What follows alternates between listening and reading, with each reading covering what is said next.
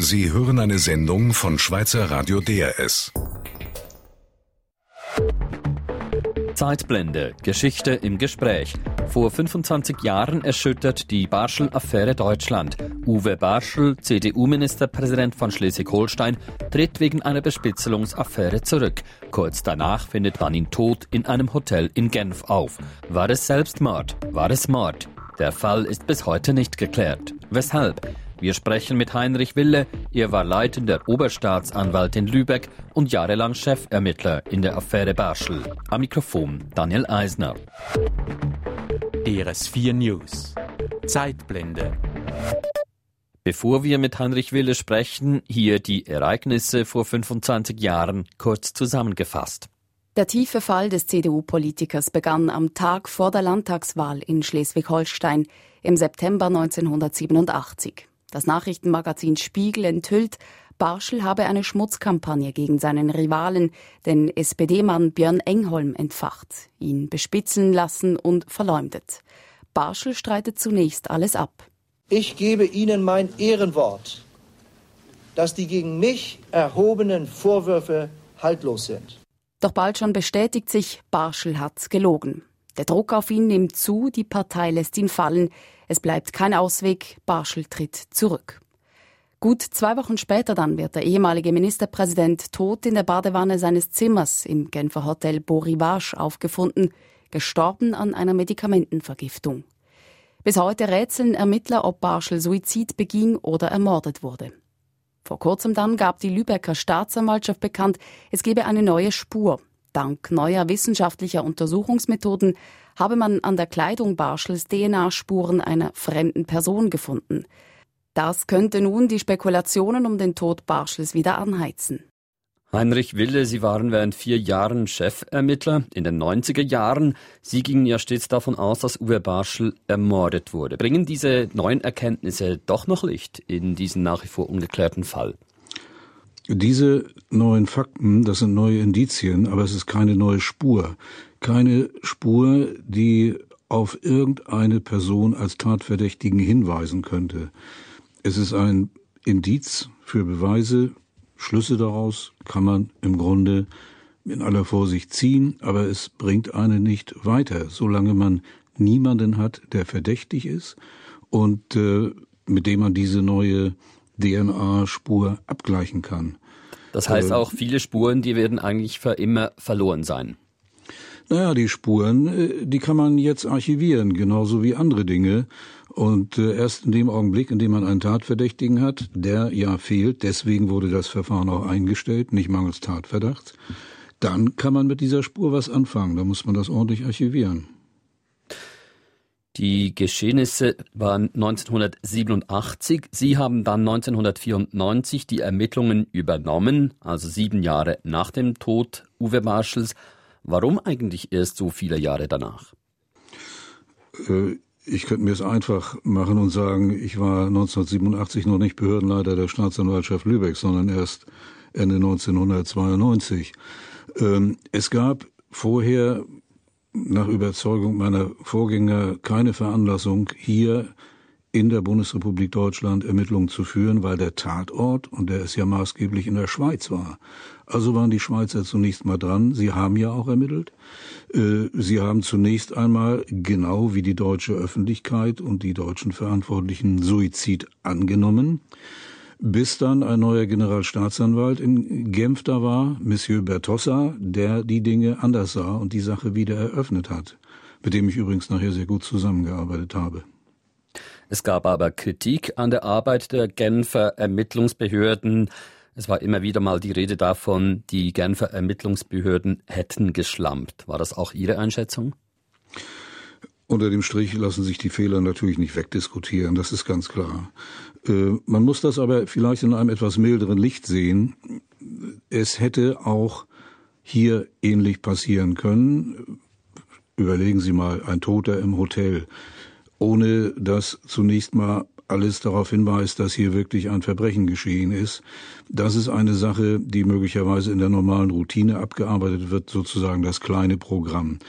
der Fehler, den man gemacht hat, als man feststellte, dass doch mehr dahinter war, dann hätte man umschalten müssen auf das große Programm sozusagen. Dann hätte man mit einem hohen personellen Aufwand auch alles machen müssen, um die Sache aufzuklären. Beispielsweise wirklich den ganzen Hotelmüll von oben bis unten durchflöhen, gucken, ob nicht diese Rotweinflasche, die ja fehlte, die es ja gab, ob die nicht doch zu finden war.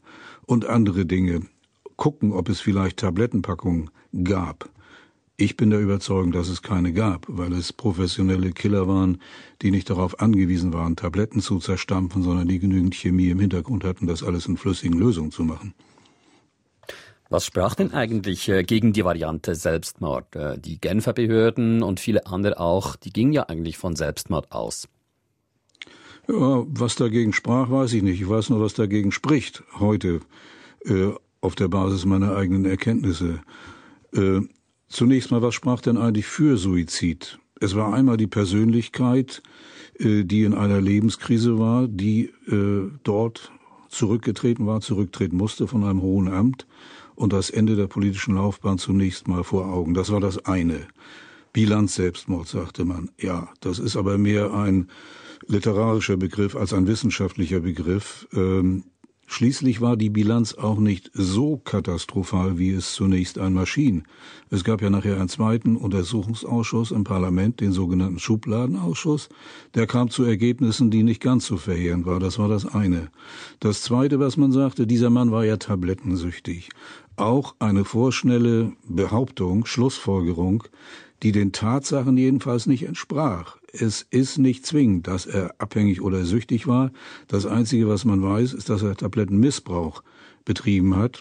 Und äh, der Gutachter, der das beurteilt hat, hat gesagt, entscheidend ist die Primärpersönlichkeit. Ob er hier wirklich süchtig war oder nicht, lässt sich nicht feststellen. Das sind die einzigen Fakten, die für Suizid sprachen, sonst nichts. Und im Laufe der mehrjährigen Ermittlungen, die wir hatten, gab es auch, obwohl wir sorgfältig äh, Anzeichen, also auch Hinweise, die in Suizid deuteten, aufgegriffen haben und überprüft haben. Es gab keine objektiven Fakten, die hinzukamen, die für Suizid sprachen. Das muss man mal sehen. Und es sprach eigentlich alles dagegen. Barschel war keine suizidale Persönlichkeit und er hätte auch nicht die Möglichkeit gehabt, sich diese Medikamente in so kurzer Zeit zu beschaffen und das zu organisieren. Das kann ich im Einzelnen ausführen. Ich habe es in meinem Buch dargestellt, aber äh, man muss eben sagen, diese vier Medikamente, die hatte er nicht. Er hatte auch keinen Sterbehelfer. Wo soll der mit einmal herkommen? Wer die Medikamente nicht organisieren kann, kann auch keine Sterbehilfe organisieren. Und schon gar keine Schweizer Sterbehelfer, denn alle vier Medikamente waren seit Jahren in der Schweiz nicht mehr erhältlich, nicht mehr zugelassen. Und Sie glauben doch nicht, dass ein ordentlicher Schweizer Sterbehelfer unzugelassene Medikamente nimmt. Was spricht denn äh, für die Theorie Mord, die Theorie, die Sie immer vertreten haben? Also es ist für mich keine Theorie, es ist eine Schlussfolgerung und es sind folgende Tatsachen. Es ist zum einen der abgerissene Hemdknopf, der im Hotelzimmer gefunden wurde. Ein kleiner, unscheinbarer Knopf, der aber nicht einfach so abgegangen ist, weil er etwa locker war, sondern der mit beträchtlicher Kraft ihm abgerissen wurde, was man daraus schließen kann, äh, dass ein Stück des Hemdes, des Hemdstoffes mit abgegangen ist. Und es ist der zweite Hemdknopf von oben, der eigentlich nur abgerissen werden konnte, wenn der oberste geschlossen war, weil das sonst gar nicht funktioniert. Die Krawatte war hochgezogen. Also es ist nicht vorstellbar, dass etwa ein Sterbehelfer oder Uwe Barschel selbst diesen Knopf in dieser Art und Weise überhaupt hat abreißen können. Ich kann jedem empfehlen, das mal auszuprobieren. Ich habe noch keinen gefunden, der das von der Kraft und auch von der Unnatürlichkeit der der Handbewegung dieses gekonnt hätte. Das passt zusammen auch äh, mit dem Hämatom an der linken Stirnseite beim Transport aus dem eigentlichen Hotelzimmer in das Badezimmer wird dieses so passiert sein. Das ist ein klares Indiz für Gewalt Dritter an Uwe Barschel. Das zweite ist dieses kleine Whiskyfläschchen aus der Minibar. Jack Daniels 45 Prozent. Dieses Whiskyfläschchen fand sich im Abfallbehälter des Badezimmers geleert wieder. Bereits in der Schweiz stellte man fest, dass es ausgespült war mit Wasser. Warum sollte man bei einem Suizid dieses machen. Es macht nur Sinn als Spurenbeseitigung beim Mord. Ja, was heißt Spurenbeseitigung? Welche Spuren sollten beseitigt werden? Wir haben hier in Lübeck in der Rechtsmedizin noch nachweisen können, dass eines der vier Mittel, die nachweislich in Uwe Barschels Körper waren, auch tatsächlich dann noch in diesem Whiskyfläschchen gewesen ist. Warum sollte jemand im Suizid äh, das Mittel, was er einnehmen will, nun ausgerechnet in ein den schmalen kleinen Hals eines Minifläschchens Whisky hinein expedieren. Das macht nur Sinn, wenn es ein Mörder tut, um zu verdecken, dass in diesem Whisky eben auch Dinge sind, die nicht so bekömmlich sind wie ein ordentlicher Bourbon. Das dritte ist das Spurenbild äh, des verschmutzten Vorlegers im Badezimmer und des gleichermaßen verschmutzten Handtuches, was eben nicht mehr im Bad war, sondern in der Abseite lag, kurz vor der Hoteltür, wo also dann der Mörder nach vermutlich ähm, misslungenem Beseitigungsversuch dieser Spuren es weggeworfen hat, weil er es nun schlecht in den Hotelflur mitnehmen konnte. Das sind äh, kurz zusammengefasst die Indizien im Tatort, die in keiner Weise mit Suizid in Übereinstimmung zu bringen sind und die für mich eindeutig Indizien sind, die Mord belegen. 1994 hatten Sie als leitender Oberstaatsanwalt in Lübeck äh, mit den Ermittlungen begonnen. War für Sie damals klar, dass Sie den Fall klären könnten? Ich hatte meine Zweifel. Die Chancen waren nicht sehr groß. Einmal ist es sowieso so, dass Jahre nach einer Tat, wenn schon Fehler zu Anfang gemacht worden sind, es sehr, sehr schwer sein würde, diese Fehler hier zu korrigieren und durchzustarten. Man hätte zu Anfang viel bessere Chancen gehabt. Das ist ganz eindeutig. Äh, das ist eine allgemeine kriminalistische Erfahrung. Und zum anderen, es war eine Tat im Ausland. Es war ein deutscher Ministerpräsident zu Tode gekommen. Äh, wir haben zunächst einmal nur den Anfangsverdacht für Mord bejaht und damit die Ermittlungen begonnen. Wir mussten eine Entscheidung des Bundesgerichtshofes herbeiführen, die eine Zuständigkeit überhaupt örtlich für uns begründete. Der Generalbundesanwalt hat unseren Tatverdacht geteilt, sonst hätte er die Sache nicht weitergeleitet und entsprechend beurteilt, und der Bundesgerichtshof auch. Also insofern äh, fingen wir an mit sehr viel Elan und äh, aber natürlich auch mit der nötigen Skepsis und der nötigen äh, realistischen Einschätzung unserer Chancen. Ich habe damals gesagt, damit man sich später daran erinnert, es kann sein, dass wir am Ende genauso schlau sind wie vorher, aber das auf einem höheren Niveau, damit die Leute sich daran erinnern, dass ich nicht von vornherein illusorisch an die Sache rangegangen war. Aber von welchem Zeitpunkt an war klar, dass äh, Ihre Ermittlungen keinen Erfolg haben werden? Ähm, da wir natürlich optimistisch waren und äh, mit sehr viel Elan, und es waren fantastische Kriminalisten und Staatsanwälte, die dort die Arbeit gemacht hatten, rangegangen sind, fehlte mir der nötige Realitätssinn zu erkennen, dass die Widerstände doch viel größer sein würden als angenommen. Entscheidend war bereits Anfang 95 die Blockade unserer Ermittlungen durch vorgesetzte Dienststellen, als wir mit einem Gerichtsbeschluss in die Stasi-Unterlagenbehörde gingen, um dort Akten mitzunehmen, notfalls äh, das durchzusetzen mit Gewalt. Also das bereits waren Behinderungen da durch die Justiz in Schleswig-Holstein. Ja, bereits zu dem Zeitpunkt hat der Generalstaatsanwalt höchstpersönlich die Sache an sich gezogen und äh, nicht einmal zugelassen, dass es eine gerichtliche Entscheidung gab, ob unsere Rechtsauffassung nun richtig war oder die Rechtsauffassung ähm, des äh, Stellvertreters, das war Herr Gauck, unser jetziger Bundespräsident, war ja damals Leiter der Stasi-Unterlagenbehörde. Sein Stellvertreter war Herr Geiger, ein Jurist aus Bayern, der bezeichnenderweise später auch Chef des Bundesnachrichtendienstes wurde und sogar Staatssekretär der Justiz äh, hier in der Bundesrepublik Deutschland, der sagte, wir hätten eine falsche Rechtsauffassung, die haben Beschwerde eingelegt und da wäre es ja doch rechtsstaatlich korrekt und von mir erwartet gewesen, dass das Gericht eine Entscheidung darüber trifft. Das ging nicht. Der Generalstaatsanwalt zog die Sache an sich, hat unseren Rechtsstandpunkt, der gut begründet war und den wir auch, meine ich, hätten durchsetzen können, kassiert und gesagt, quasi wir schließen uns der Rechtsmeinung äh, der Stasi-Unterlagenbehörde an und äh, die Unterlagen, die äh, mitgenommen wurden, übrigens nicht beschlagnahmt, sondern auf einem ganz normalen Ausleihzettel, bemerkenswerterweise. Ähm, die Unterlagen, die müssen zurückgegeben werden. Das war im Grunde dann schon die erste Niederlage. Die Amtsautorität der Staatsanwaltschaft Lübeck wurde durch den eigenen Vorgesetzten mit Füßen getreten.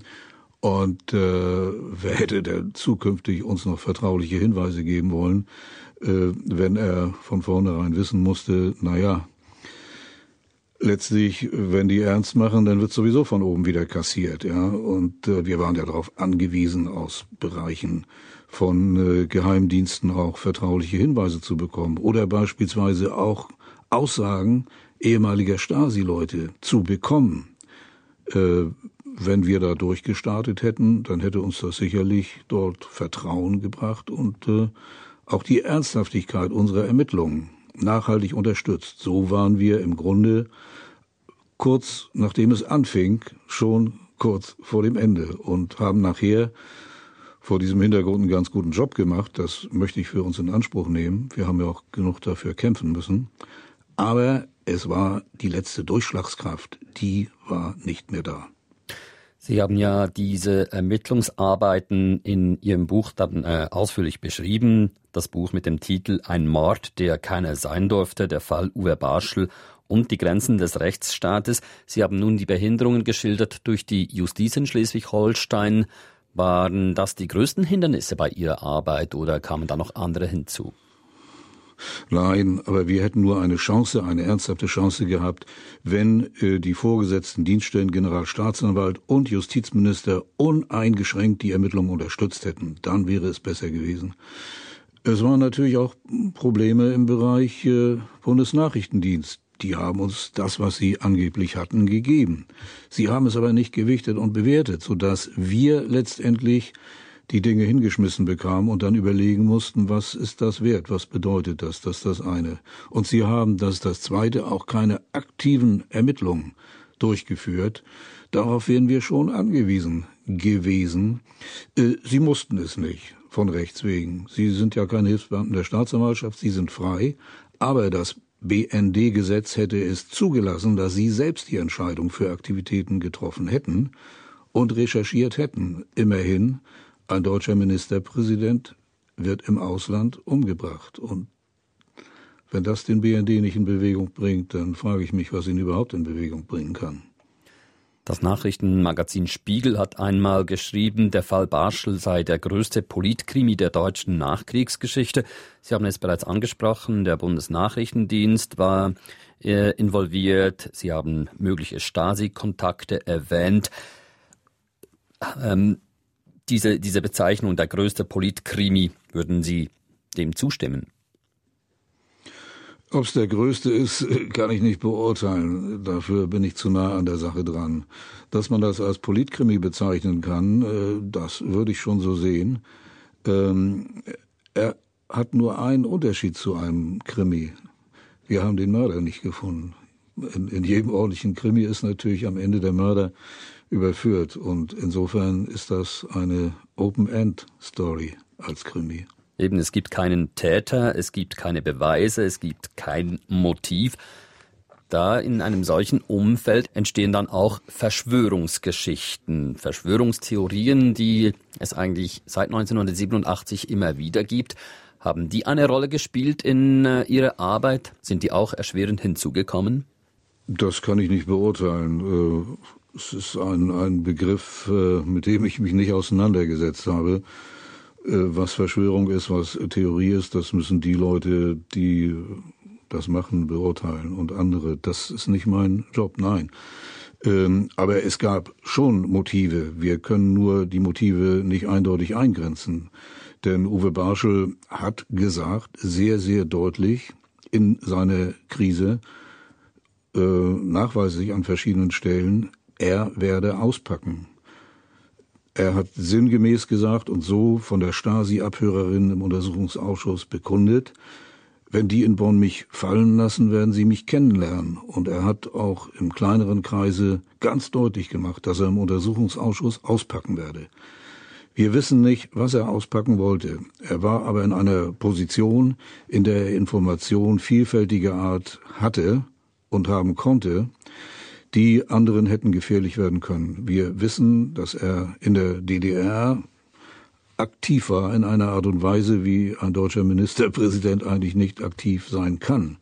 Dass er ganz offensichtlich von den dortigen Machthabern in seiner Art und Weise toleriert wurde, dass er in irgendeiner Weise nützlich sein musste für die Geschäfte, auf die die DDR ja angewiesen war, aus Devisengründen zum einen. Zum anderen gibt es beispielsweise im Zusammenhang mit der U-Boot-Affäre, wie man sagt, es sind ja Blaupausen von U-Booten aus Kiel und Lübeck nach Südafrika, dem damaligen Apartheid-Regime und der Verletzung eines UNO-Embargos geliefert worden.